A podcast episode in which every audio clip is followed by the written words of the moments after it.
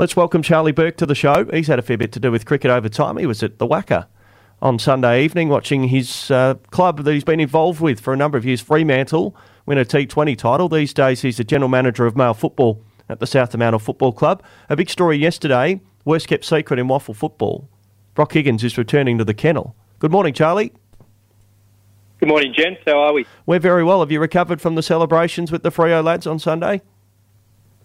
Yeah, no, I was very well behaved actually. Had a, a pretty busy weekend and yeah, got a massive week this week. So um, yeah, just a couple of quiet beers and yeah, it was good to watch the boys uh, lift the trophy. Well, you've been busy over the summer with your role at, South Fremantle because you've been to the Northern Territory. We might talk about that as you were one of the, the driving forces behind it. But uh, recruitment wise, you've lost Hamish Free to North Melbourne and you've re added reacquired the services of um, of Brock Higgins in a, an on field and an off field role. Can you talk us through it? Yeah, obviously when we we lost um, Hamish Free to North Melbourne in the draft, it was a really exciting time for Hamish and the club because the club's got a, a really good track record of um, having mature age players or, or, players that haven't sort of been picked up in their 18th year and, and mid-season draftees. So we're obviously really uh, proud of him and pleased for him, but um, left you know left us a pretty big hole as well because um, the club didn't have the greatest of uh, you know ruck depth, um, and then losing Hamish obviously meant that we're obviously a little bit weaker in that area. So to to contact Brock and um, I know Todd Curley reached out to him sort of um, soon as Hamish was drafted, and he's such a club man that Brock said he's more than willing to to come back and help out the club in any sort of capacity. So um, it's great to have him back, and, and as you said, it's it's it's a dual role that he's got. Um, he probably came on board more so as a mentor for our young rucks because we've got a couple of really good young rucks coming through, um, so he can really mentor them and obviously um, get them up to speed like he did with Hamish a few years ago, and obviously um, Hamish is now drafted. So, yeah, so the, the mentoring side of things is, is super important for us. Um, and obviously he's there if, if we need him to play as well, which which he's likely to, um, particularly early on in the season if, um, you know, Solly's come back from, from the Darwin trip a little bit sore. So he's in the rehab group as well. So um, we're, we're probably down a ruck there as well. What's a realistic expectation as far as games for, for Brock? Will you put a number on it, or will it just be if he's fit to play, he'll play?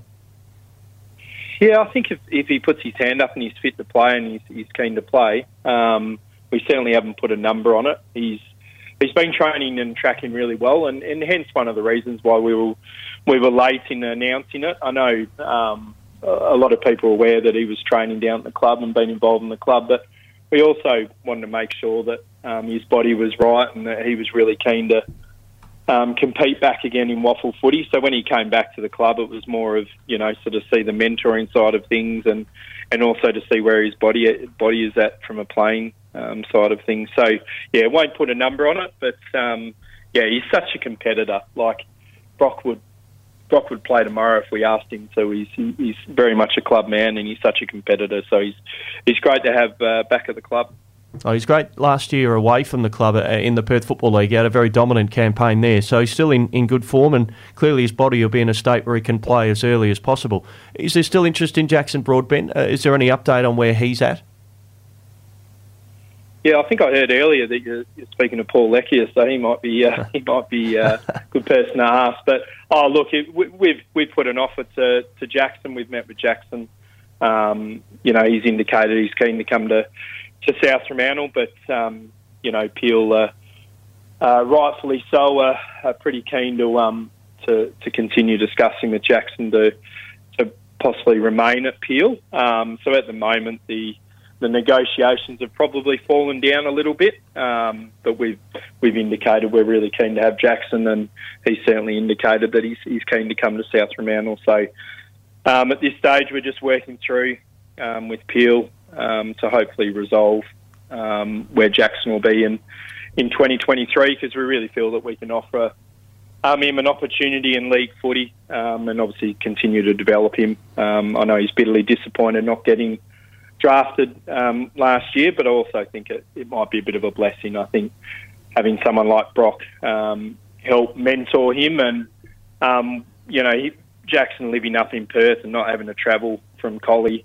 um, to Bunbury for school and then Bunbury to Mandurah for footy training, you know, three times a week, um, really burnt him out last year. And so if he can move up up to Perth and get his um, you know get his fitness right and um, be surrounded by people like uh, Brock, I think he'll be in a really good position to be taken at some stage by an AFL club. Charlie, you quickly mentioned about the, the NT trip. I mean, you you hit the ground running. You had to do a lot of the organising of that. I mean, you probably sat down and reviewed it. What what was the, the, the thoughts of it and the success of it? Yeah, look, I think Wayne, we we sort of there was a lot of things that we wanted to achieve early on, and um, we realised that obviously we're only up there for a short time because you know people have got day jobs and stuff. So um, we still got a lot out of it to what we wanted to achieve. You know, we worked really hard on um, our club's trademark, um, so the player group were fantastic with that. It was a really good opportunity for some of the new boys to bond.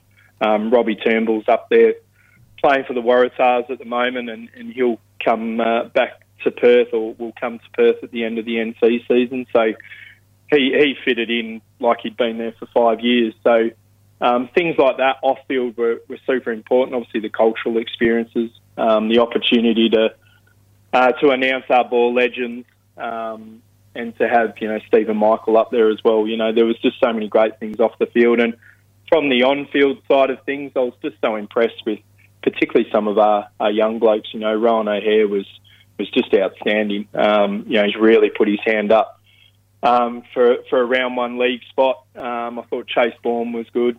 Um, you know, just some of the younger guys. You know, Solomon James, obviously, um, uh, one of our rucks who's you know sort of had some injuries over the last couple of years, and he's he's come back a little bit sore from the Darwin trip as well. But um, you know, he really put his hand up um, to show that he's really keen to play some league footy at some stage as well. So, from an on-field side of things, it was um, yeah, it was, it was great to see the boys pull on the red and white and um, yeah, play against a very strong NT side. Charlie, the fixtures generally get what you wanted. Yeah, oh look, fixtures are, are such a nightmare, and I think Luke Sanders and the WAFL do a fantastic job. I know they get criticised probably unfairly um, a fair bit, and look, you, you're never going to make it perfect, but I think I think they've done a great job. And look, we've got I think there's one stretch where we're we're probably away from home for about four weeks, including maybe a bye at some stage in there. And but other than that, look, you can't really criticise them. They've done a great job with it. Um, obviously, we play West uh, West Coast in round one, which means we need to be a little bit creative with our reserves and Colts, who obviously won't play round one, and then it gives them sort of two weeks off after the last practice game. So there's little things like that, but you know that's someone's got to play West Coast, and, and I think the the WAFL have done a great job with the the fixtures. Well, Charlie, uh, the stepping stones are well and truly in place now for the season ahead. Uh, we wish you and the club well, and uh, exciting announcement yesterday with Brock Higgins returning to the kennel. Thanks for your time. All right, thanks, gents. Charlie Burke joining us this morning, uh, former role director of cricket uh, there at uh, Fremantle, so that's why he was there in the crowd supporting the guys at the weekend. These days, though, he's the general manager of male football at South Fremantle, having held a role uh, with Peel in their talent area and played a big role in helping them to their Colts flag last year. So comes with very good pedigree, and uh, it's a good club to be involved with, South Fremantle. And if you want to be involved at the Bulldogs this year as a member, sffc.com.au.